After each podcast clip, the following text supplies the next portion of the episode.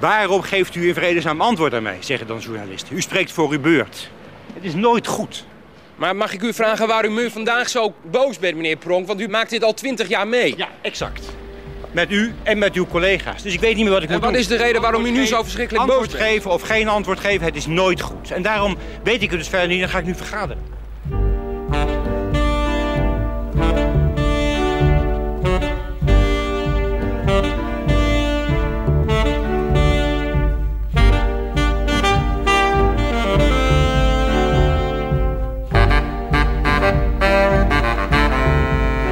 Dit is Jan Pronk. Op weg naar de ministerraad op vrijdag twaalf april tweeduizend twee. Het zal een van zijn laatste overleggen zijn.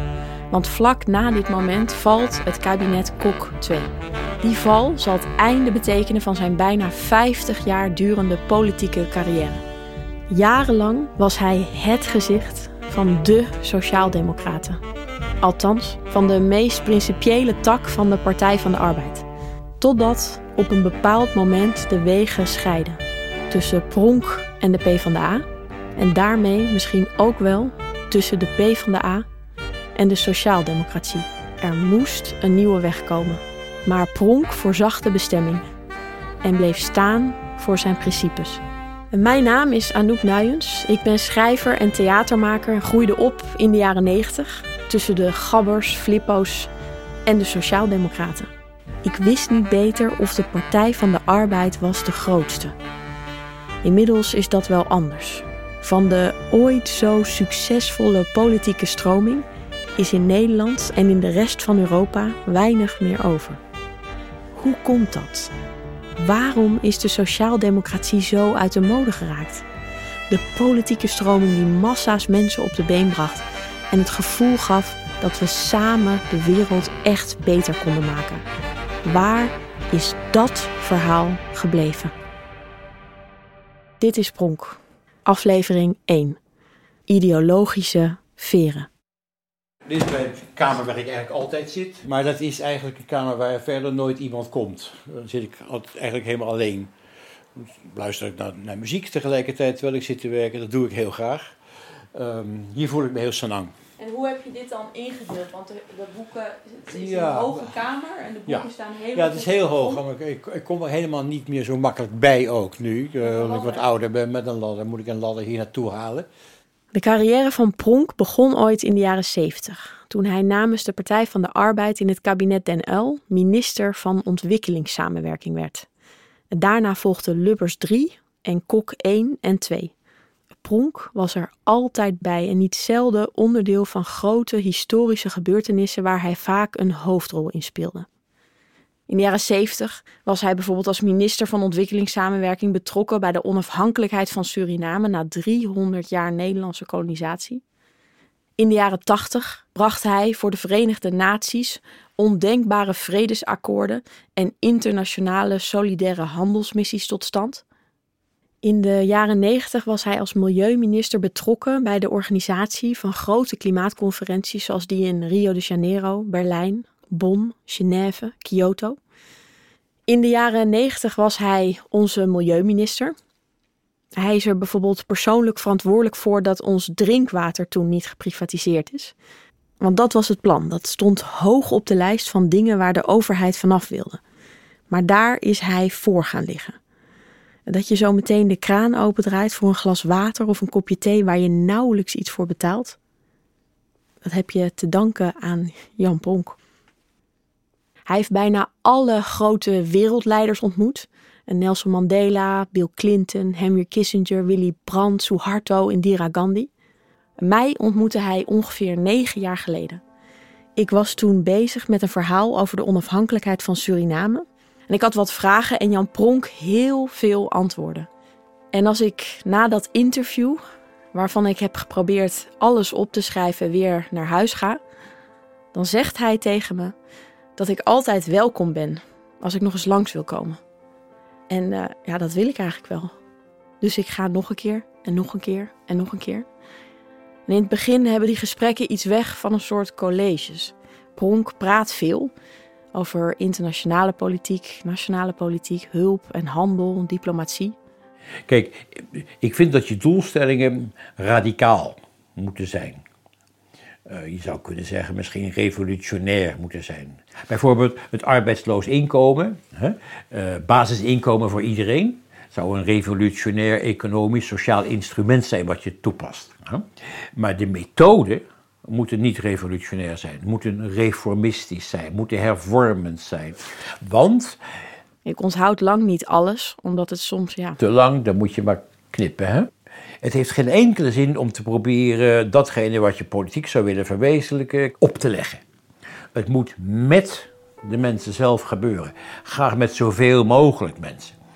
Uh, en dus moet je een dialoog hebben, dus moet je praten. Maar op een zodanige manier dat je mensen meekrijgt. Het moet niet een gesprek zijn om te willen van het gesprek. Ik hou van intellectuele gesprekken, maar het politieke gesprek moet wel leiden tot een mogelijkheid om een consensus te verwezenlijken en die dan ook toe te passen. Ik blijf komen. Want er is iets wat me aantrekt in die gesprekken. Ze hebben haast een therapeutische werking op me. Als ik bij Pronk ben geweest, heb ik het idee dat ik, ja, dat ik de wereld weer een beetje aan kan. En dat is nodig, omdat ik de laatste tijd nogal vaak in de war ben. Ja, over de toestand in de wereld. Dat, dat had ik vroeger ook al. Ik bedoel, spreekbeurten op school gingen bij mij standaard over uitstervende diersoorten, verdwijnende jungles, smeltende gletsjers.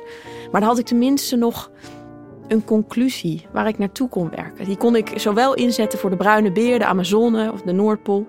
Het was een PowerPoint-slide met een plaatje van de aarde erop, met twee mensenhanden eromheen en daaronder de zin: een beter milieu begint bij jezelf. Ja, ja, ja. ik ben dus, ben dus ik wie thuis uh, de batterij netjes apart doet. Ik denk wij gewone mensen hoeven helemaal niet uh, briljant te zijn om het probleem van milieu op te lossen. Dat geloofde ik toen echt. Als iedereen nou maar een handje zou meehelpen, dan zouden we er wel komen. Ik werkte toen eigenlijk als onbedoelde vrijwilliger voor de overheid, die dat spotje de wereld ingecatapulteerd had. Maar het verschil met toen en nu is dat ik het nu niet meer geloof. En erger nog, dat ik helemaal geen laatste PowerPoint-slide meer heb. Geen hoopvolle conclusie of oplossing. Het enige wat ik nu nog heb zijn lijstjes in mijn hoofd van alle crisis. Klimaatcrisis, vluchtelingencrisis, coronacrisis, een uiteenvallende Europese Unie, de opkomst van rechtspopulisme, groeiende ongelijkheid tussen rijk en arm. Ik heb steeds vaker het idee dat er meer problemen bijkomen dan opgelost worden. Het voelt alsof er boven ons een donkere wolk hangt die maar groter en groter en groter wordt. Ik sage ganz einfach, Deutschland ist ein starkes Land. Und die, das Motiv, in dem wir an diese Dinge herangehen, muss sein: wir haben so vieles geschafft, wir schaffen das. It never stops. They're telling people to stay indoors.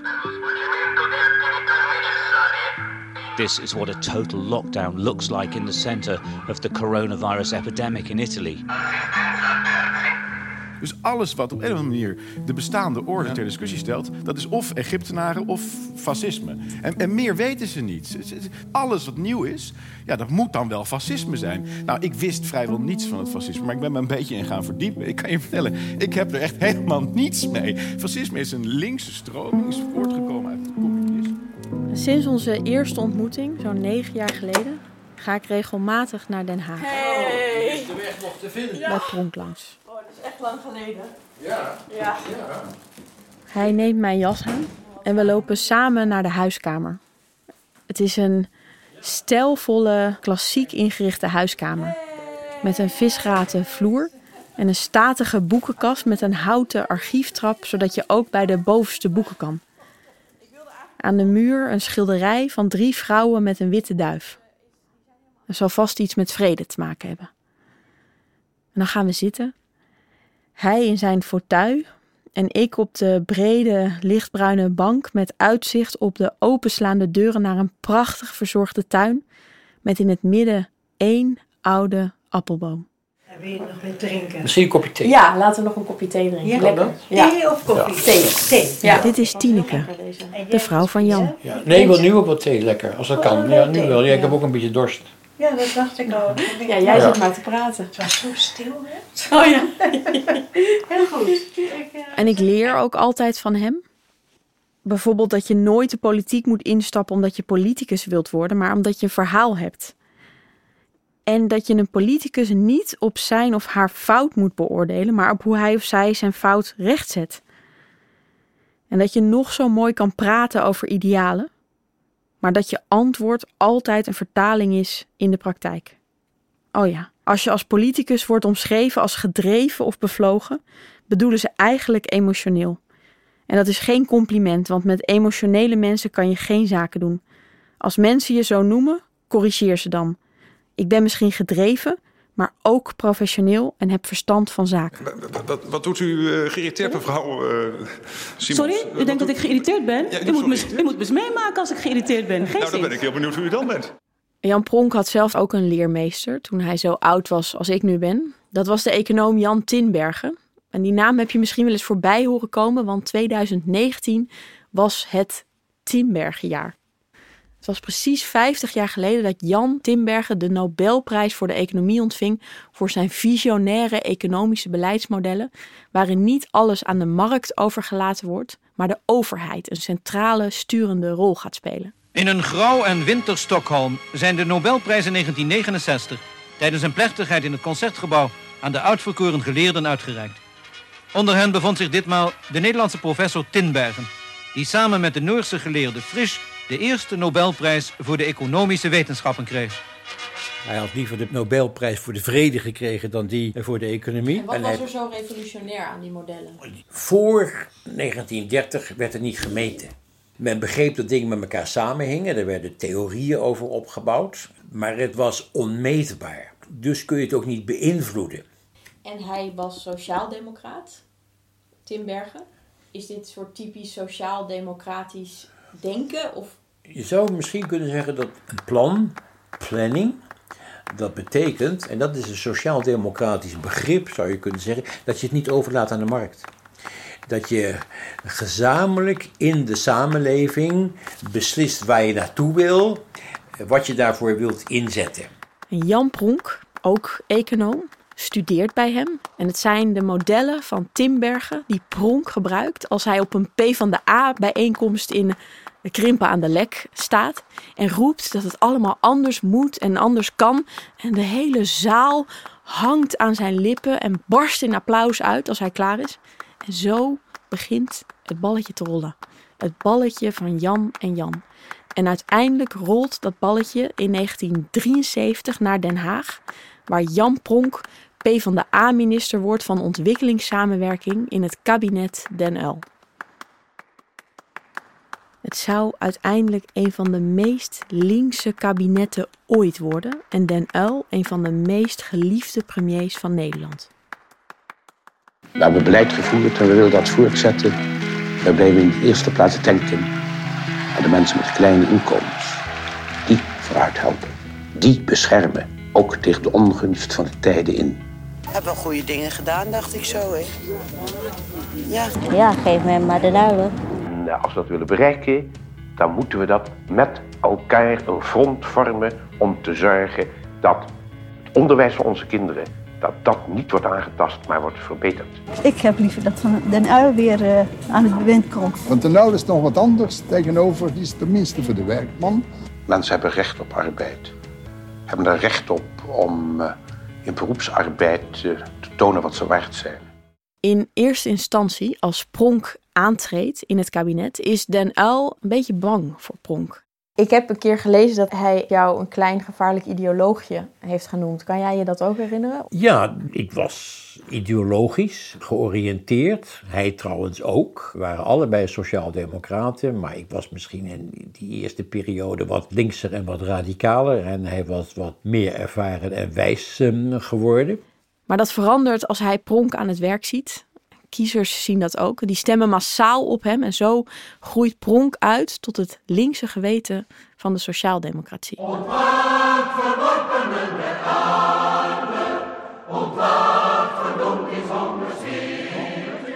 In heel Europa groeit deze politieke stroming uit tot een groot succes. De Sociaal-Democratische Partij Duitsland, de Parti Socialiste in Frankrijk, de Labour Party in Engeland en de P van de A in Nederland. Met mastodonten als Willem Drees, Sikko Mansholt, Joop den Uyl, Jan Schaefer, Wim Kok. Het is hier vanavond een bruisende stemming. Max van der Stoel en Herman Tjenk Willink. Wat maakt het tot zo'n groot succes? Ik stem op de Partij van de Arbeid omdat ik echt, met alles wat ik in me heb, altijd heb geloofd in gelijke kansen voor iedereen.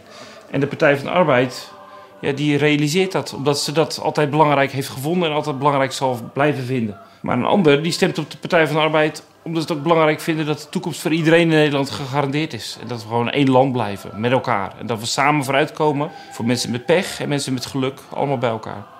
Dit was het. Inmiddels is er vrij weinig van over. Hoe heeft Wim Kok het gezegd in die redevoering? De ideologische veren die uh, zijn afgeschud. En dat is een probleem voor onze partij. Maar in bepaalde opzichten ook een bevrijdende ervaring, zoiets. De ideologische veren, dat zijn wij, uh, oude makkers. Die zijn afgeschud zonder één woord van dankjewel of hulde. Nee, maar laat me één ding zeggen, Kok. Zonder die veren wordt het een beetje kaal op je rug. Zelfs Jan Pronk heeft zijn lidmaatschap na negenenveertig jaar beëindigd. Ik ben en blijf een sociaaldemocraat, schrijft hij in tweeduizend dertien in een brief. Juist daarom voel ik mij niet langer thuis in de PvdA. Ik heb daar ook iets over gezegd. Als sociaaldemocraten onderhandelen, dan sluiten ze een compromis. Dan doe je dat door middel van iets te geven en iets te nemen. Dan geef je iets weg van de belangen en de welvaart van degenen die het al goed hebben, om iets binnen te krijgen ten behoeve van de belangen en de welvaart van degenen die het niet goed hebben. Ja. Dat, zo horen sociaaldemocraten te onderhandelen. Je gaat niet belangen uitruilen van mensen die het niet goed hebben tegen belangen van andere mensen die het niet goed hebben. Dat hoort niet de wijze te zijn waarop sociaaldemocraten onderhandelen. En dat is precies wat de PvdA niet deed in tweeduizend dertien. Ze gingen samen met de V V D regeren en wisselden uit. Zij kregen het kinderpardon en de V V D kreeg eindelijk haar zin om illegaliteit strafbaar te stellen. Voor Pronk een taboe. Nog steeds. Mensen die waren documentlozen. En toen werden ze illegale. Die termen die gaan steeds verder en dan zet je ze als crimineel neer in de samenleving, terwijl ze geen enkele criminele handeling hebben verricht. Ze zijn misdadigers, ze blijven dat. Je zet hen neer als mensen die dat niet horen. Ze voelen zich buitengesloten, ze zijn gecriminaliseerd. Zo denkt de samenleving ja. over ons. Dus de consequenties voor hen zijn gigantisch. Psychologisch ook. Bovendien is vastgelegd in de wet. En er komt er straks een nieuwe regering. De Partij van de Arbeid blijft natuurlijk niet altijd regeren. En dan ligt dat vast. Dan gaat iedereen zich daarop beroepen. Ook in de praktijk van de uitvoering van het vreemdelingenbeleid zullen de uitvoerende instanties zich beroepen op deze principiële stap die is genomen. Het is een ander soort mensen ja. dat niet bij ons hoort en dat eigenlijk misdadig is, omdat men probeert hier te zijn.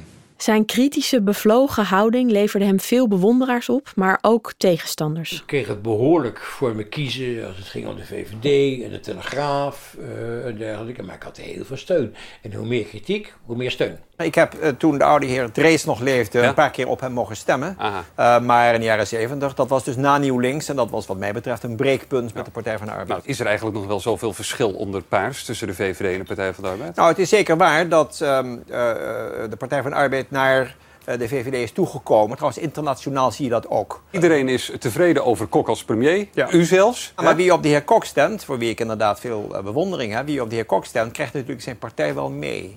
Ja. En die partij, in de vorm van Jan Pronk, hield de gemoederen bezig toen er een rapport verscheen over de val van Srebrenica in tweeduizend twee. Hier in de studio is Felix Rottenberg. Van harte welkom. Goedenavond. Jij kent uh, Jan Pronk al heel erg lang. Waarom houdt hij zijn mond niet dicht als hij zo'n overleg met de Kamer ingaat? Uh, hij is een kind van de polarisatie. Zit alles op scherp, altijd opnieuw. Dat heeft ook grote voordelen. Ik heb liever af en toe uh, zo'n politicus die ergert dan een man met een pijp en die zegt niks aan de hand. Kijk, kijk ja, hij rommelt. Maar dat heeft, dat heeft een persoonlijke achtergrond. Hij is de enige geweest die vanaf vijfennegentig duidelijk heeft benoemd wat er aan de hand was. Al een week Uh, nadat het drama zich had afgespeeld in Srebrenica. Die genocide vond plaats in juli negentien vijfennegentig. Het is dan al een tijd oorlog in Bosnië en de V N stuurt een vredesmacht en wijst Srebrenica aan als beschermde enclave.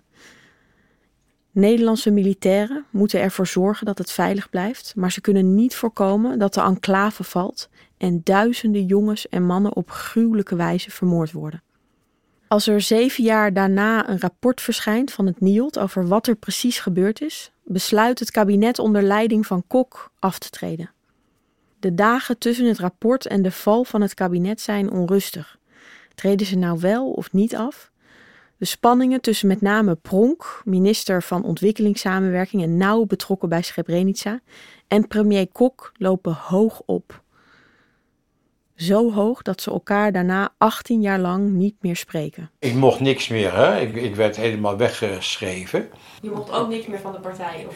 Ik, ik, ik, ik mocht niet eens meer campagne voeren. Dat was de grote nederlaag van Melkert uh, weet je wel, in die maart. Ik werd overal weggeschreven. Weg jij. Dus, nou oké. Okay. Uh, ik kreeg de schuld van de val van het kabinet. Dus nog geen, het staat nog niks aan, hè? Nee, ja, het is dus meer voor test. Dus het... Ja, ja. Maar oké, okay, maar dit neem je niet uh, op. Dit neem ik wel op. Hij zal nog wel vaker vragen of ik aan het opnemen ben of niet. Want wat er die dagen rond de val van het kabinet Kok in tweeduizend twee precies gebeurde, wil hij liever niet publiek maken. Hij heeft geen zin in modder gooien achteraf. En dan begrijp ik ineens waarom. Pronk heeft Kok vlak voor zijn dood nog gesproken. Op die maandag kreeg ik een clash met hem zoals ik hem nooit anders heb gehad. En toen heb ik mij ook laten gaan. Hij ook. We hebben echt scheldend tegenover elkaar gestaan in, uh, in het torentje. Echt. Ik zat te trillen. Hij geloof ik ook. We allebei. Nou, dat heb ik nooit eerder meegemaakt. En daarna ook niet. Je bent ervaren genoeg om een klap te kunnen opvangen en weer door te gaan. Dit was een existentiële ruzie. Plotseling belt hij dus, uh, of mailt hij mij, van kunnen we spreken? Na achttien jaar. achttien jaar. Hij kwam binnen en ik, toen zei ik, joh, ga mee, we gaan aan het ras. En dan hebben we daar twee uur ruim zitten praten over alles. En toen heb ik na afloop gezegd, nou, we gaan als vrienden uit elkaar. En we maakten een afspraak dat we hier thuis, Rita, Kok, en, uh, zouden komen eten. Dat is er dus niet meer van gekomen, want een paar weken later lag hij in het ziekenhuis. En ik ben dus dolblij dat ik dat gesprek met hem heb kunnen hebben. Jan Pronk had bewonderaars en tegenstanders. Maar wat je ook van hem vindt, hij heeft de sociaaldemocratie in Nederland en in Europa tot een groot succes gemaakt. De politieke stroming die zoveel emancipatiebewegingen mogelijk heeft gemaakt. Die zorgde voor sociale vangnetten die bijna een eeuw lang opkwam voor mensen zonder privileges. De politieke stroming die niet alleen Nederland, maar de hele wereld beter, mooier en gelijkwaardiger wilde maken. En daar grandioos in faalde. Er is veel geschreven over hoe dat kwam, dat falen. Hoe het kan dat deze eerst zo succesvolle politieke stroming nu zo op zijn gat ligt. En tijdens het lezen hierover stuit ik op een interessant artikel van de Duitse politiek-econoom Daniel Müge. Hij is politicoloog aan de U vA en ik bel hem op in zijn huis in Berlijn, waar hij tijdelijk woont en onderzoek doet. Hoe kan het nou dat een vorm van beleid waarvan je eigenlijk zou denken dat moet eigenlijk heel veel mensen heel goed uitkomen, zo weinig politieke steun vindt? Dat vind ik moeilijk uh, ook steeds voor te stellen. Mijn indruk is dat dus wat gedeeltelijk heeft plaatsgevonden een verschuiving is tussen verschillende Uh, partijen die een beetje in dezelfde vijver vissen. Wat de sociaal-democratische partijen verloren hebben vaak ook was... Uh, dat is dan weer terechtgekomen bijvoorbeeld bij, tussen aanhalingstekens, groene partijen. Je kan je afvragen of veel van die sociaal-democratische partijen niet echt een kapitale fout hebben gemaakt op het moment dat zij dat onderwerp een beetje hebben laten liggen, of dat groene partijen dat een beetje hebben kunnen etaleren. Uh, en dus progressieve mensen hebben gezegd van, nou, ik vind dit zo'n belangrijk onderwerp. Als er geen groen in de naam van die partij staat, dan uh, doe ik het gewoon niet. Zo. De traditionele basis van sociaal-democratische partijen was natuurlijk onder meer bezig in, uh, in sectoren van de economie uh, die niet bepaald bekend stonden als heel erg schoon of zo. Dus als je echt denkt aan zo'n klassieke fabrieksarbeider, uh, Tata Steelworks of zo in IJmuiden. Als je zegt van nou, dat moet dus weg. Um, maar een deel van dat oorspronkelijke sociaal-democratische programma was om zeg maar een breed segment van de bevolking aan een fatsoenlijk niveau van materiële welvaart te helpen. Dus om hun op een consumptiepeil te krijgen waar je blij van wordt. Om maar even heel simpel te zeggen. Uh, leukere auto's, leukere huizen, meer stuf. Uh, lekkerder, weet je, gewoon meer staf. Dat is een beetje dat, die materiële vooruitgang. En als je dan een beweging krijgt die zegt van nou, maar meer stuf, grotere auto's, grotere huizen, vaker op vakantie en zo. Dat is dus juist allemaal slecht. Dat past natuurlijk niet heel erg goed als boodschap bij diezelfde mensen. Waar je eerder hebt gezegd, wij zijn de partij die jou in staat gaat stellen dat je twee keer per jaar op een vliegvakantie kan. Dat, dat schuurt nogal. En het vergt toch echt een hele andere, gedeeltelijk postmaterialistische mindset om te zeggen van nou, ik ga liever uh, interrailen of gewoon, weet ik veel, de Jacobsweg afwandelen of zo. Weet je? Ik kan me vinden in veel van wat Daniel zegt. Ik vind zelf bijvoorbeeld het klimaat ook een veel belangrijker thema dan het verheffen van de arbeidersklasse, denk ik. Want wat is dat eigenlijk nog? De arbeidersklasse. Of wie zijn dat? Zijn dat de mensen die niet de luxe hebben om zich bezig te houden met het einde van de wereld, maar al hun energie moeten steken in het halen van het einde van de maand? En wie noemt zich nu nog arbeider? Nederland, lees ik, heeft nog nooit in de geschiedenis zoveel miljonairs en tegelijkertijd zoveel daklozen gekend. De huren zijn de laatste jaren geëxplodeerd. Ze zijn met vijfendertig procent omhoog gegaan. En de rijkste tien procent van Nederland bezit twee derde van ons totale vermogen. Waarom lukt het sociaal-democratische partijen dan niet om de woede hierover om te zetten in stemmen? Rutte zei het laatst nog. Uh, wij zijn natuurlijk een land wat in de kern diep socialistisch is. Waarin we een eindeloze overdracht hebben. En dat begrijp ik ook hoor. Van, van, uh, van geld. Uh, van de ene groep naar de andere groep. Zodat er goede gezondheidszorg is. Goed onderwijs is. Sterke publieke voorzieningen zijn. Ik ben wel eens naar een PvdA bijeenkomst geweest. En was zelfs een tijdje lid. Maar ik heb nog nooit op ze gestemd. En toch voel ik me er wel mee verbonden. Misschien omdat ik ermee opgegroeid ben en het me doet denken aan mijn zorgeloze jaren negentig jeugd. De kinderen konden gewoon de voordeuren opentrekken en bij elkaar binnenlopen. Volwassenen ook. We vertrouwden elkaar. En we zeiden, make love, not war. En we hadden natuurlijk kritiek op de regering en we vonden dat de dingen anders moeten. Maar we wantrouwden ze niet. De regering had moreel gezag in die tijd. Is dat misschien het probleem? Dat de sociaaldemocraten in een bepaalde tijd zijn blijven hangen. In een tijd waar iedereen een vast contract had. Waar nog genoeg arbeiders in fabrieken werkten die zich gehoord voelden door deze partij. In een tijd waarin we nog niet wisten dat een deel van het klimaatprobleem door precies die fabrieken veroorzaakt werd. En dan begin ik ineens te begrijpen waarom ik me soms ongemakkelijk voel tegenover mijn feministische vriendinnen.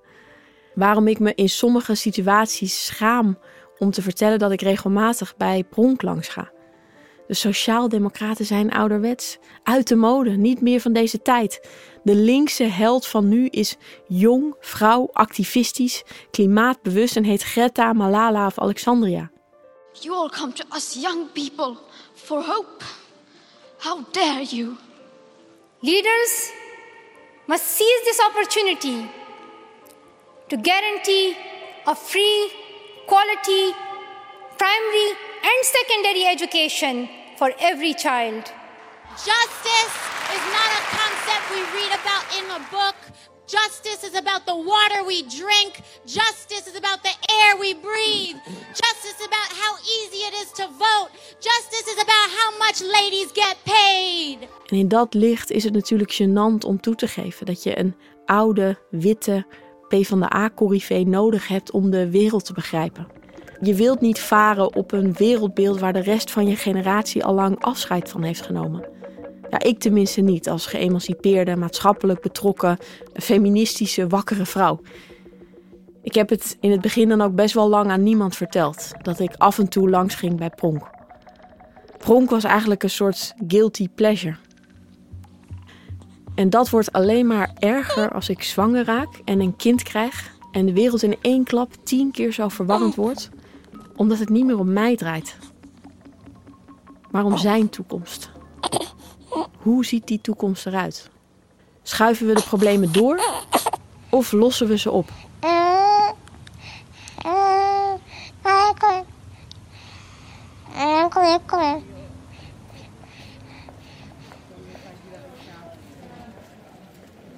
Als ik weer naar huis ga, besluit ik niet met de bus te gaan, maar te gaan lopen. Ik kan de wereld weer aan, denk ik. Dus ik loop vanaf zijn huis door het centrum van Den Haag richting het station. Maar dan begint het langzaam te regenen.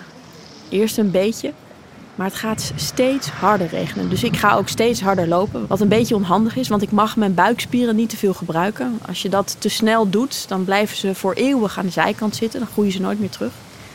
Maar ik heb tijdens een vrouwengym bij ons in het park geleerd hoe je hard kan lopen, kan rennen zonder je buikspieren te gebruiken. Een soort snelwandelen is het, waarbij je laag door je knieën zakt. Dus als een soort kreupele jogger beweeg ik me door Den Haag. Maar dan gaat het zo hard regenen dat ik ergens onder een afdak besluit te schuilen. Als ik de regen van me afklop en om me heen kijk, zie ik ineens dat ik aan de rand van het Binnenhof sta. Het is niet zo goed herkenbaar, want het is helemaal ingepakt in een groot wit laken. Alsof het is gestorven en nu op een brancard ligt te wachten om door de lijkschouwer gezien te worden. Ik besluit naar binnen te lopen door het poortje en ga midden op het Binnenhof staan. Ik zie het torentje dat vermoeid tegen een aantal steigers leunt. En aan de andere kant zie ik verhuizers stoelen naar buiten brengen en in een verhuiswagen laden. En dan word ik overspoeld door een enorm gevoel van heimwee. Naar vroeger. Naar de politiek van vroeger. Naar politici met visionaire verhalen die lijnen trekken tussen tijden, kabinetten, gedachten. Naar politici met van die rare bloempotkapsels, omdat ze geen life coach of stylist hebben. Naar politici die praten in saaie, lange zinnen, omdat ze de hele dag dossiers hebben zitten lezen met saaie, lange zinnen erin. En dat wil ik terug. Niet per se die saaie, lange zinnen, maar de tijd dat politiek ertoe deed. Dat we met z'n allen geloofden in het functioneren van het systeem. En dat de politiek op haar beurt voor ons zorgde. Ik wil dat witte laken eraf trekken en naar binnen rennen en bevlogen raken door wereldbeelden in plaats van thema's of begrotingen.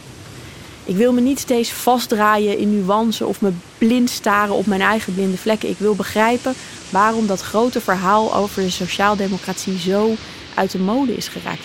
Waar is dat verhaal gebleven?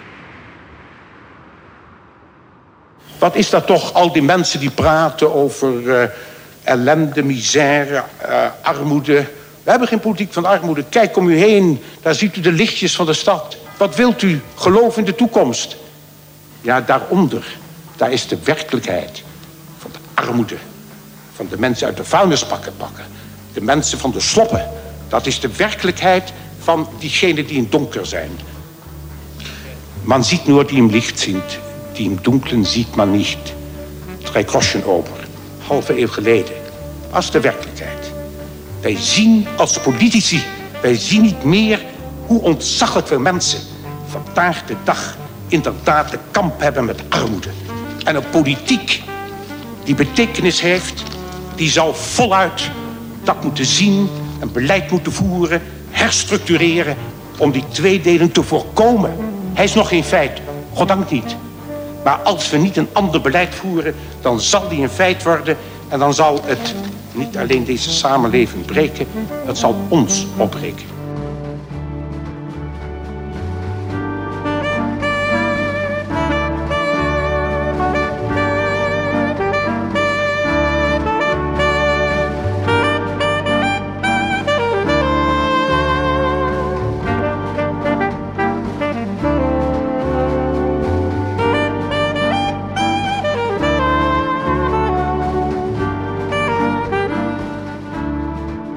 Je luisterde naar Pronk, een podcast van Anouk Nuyens en van mij, Jacob Brantel, voor De Correspondent. Eindredactie Anna Vossers en Maite Vermeulen. Redactie en factcheck Riffy Bol. Het ontwerp is van Luca van Diepen. Onze dank gaat uit naar Jan en Tineke Pronk, Lindberger en Frascati Producties. De volgende keer in Pronk. En die archieven liggen, die liggen verspreid? Ja, die liggen verspreid. Ik heb heel veel boeken. Uh, ik heb heel veel zo goed mogelijk gesystematiseerd bewaard. Uh, ik ben het momenteel een beetje aan het ordenen hoor. In de gang beneden allemaal dozen staan die weg moeten. Ja. Ik heb een deel van mijn archief uh, opgeschoond. Maar ik merk nauwelijks dat er iets weggaat. Vrouw zei, uh, je was heel streng. Nou moet je eens ophouden met boeken hier binnen te slepen. Ieder nieuw boek erbij is een boek eruit. Nou, dat heeft ze gelukkig niet volgehouden. En ik zei eerst, het is niet zoveel. Maar toen ben ik gaan meten en daar schrok ik heel erg van zelf. Het is een groot huis met veel, veel kamers en heel veel kasten. Ik heb tweehonderdtien meter boeken. En nog een, uh, een zestig of zeventig meter ordners, mappen en andere documenten.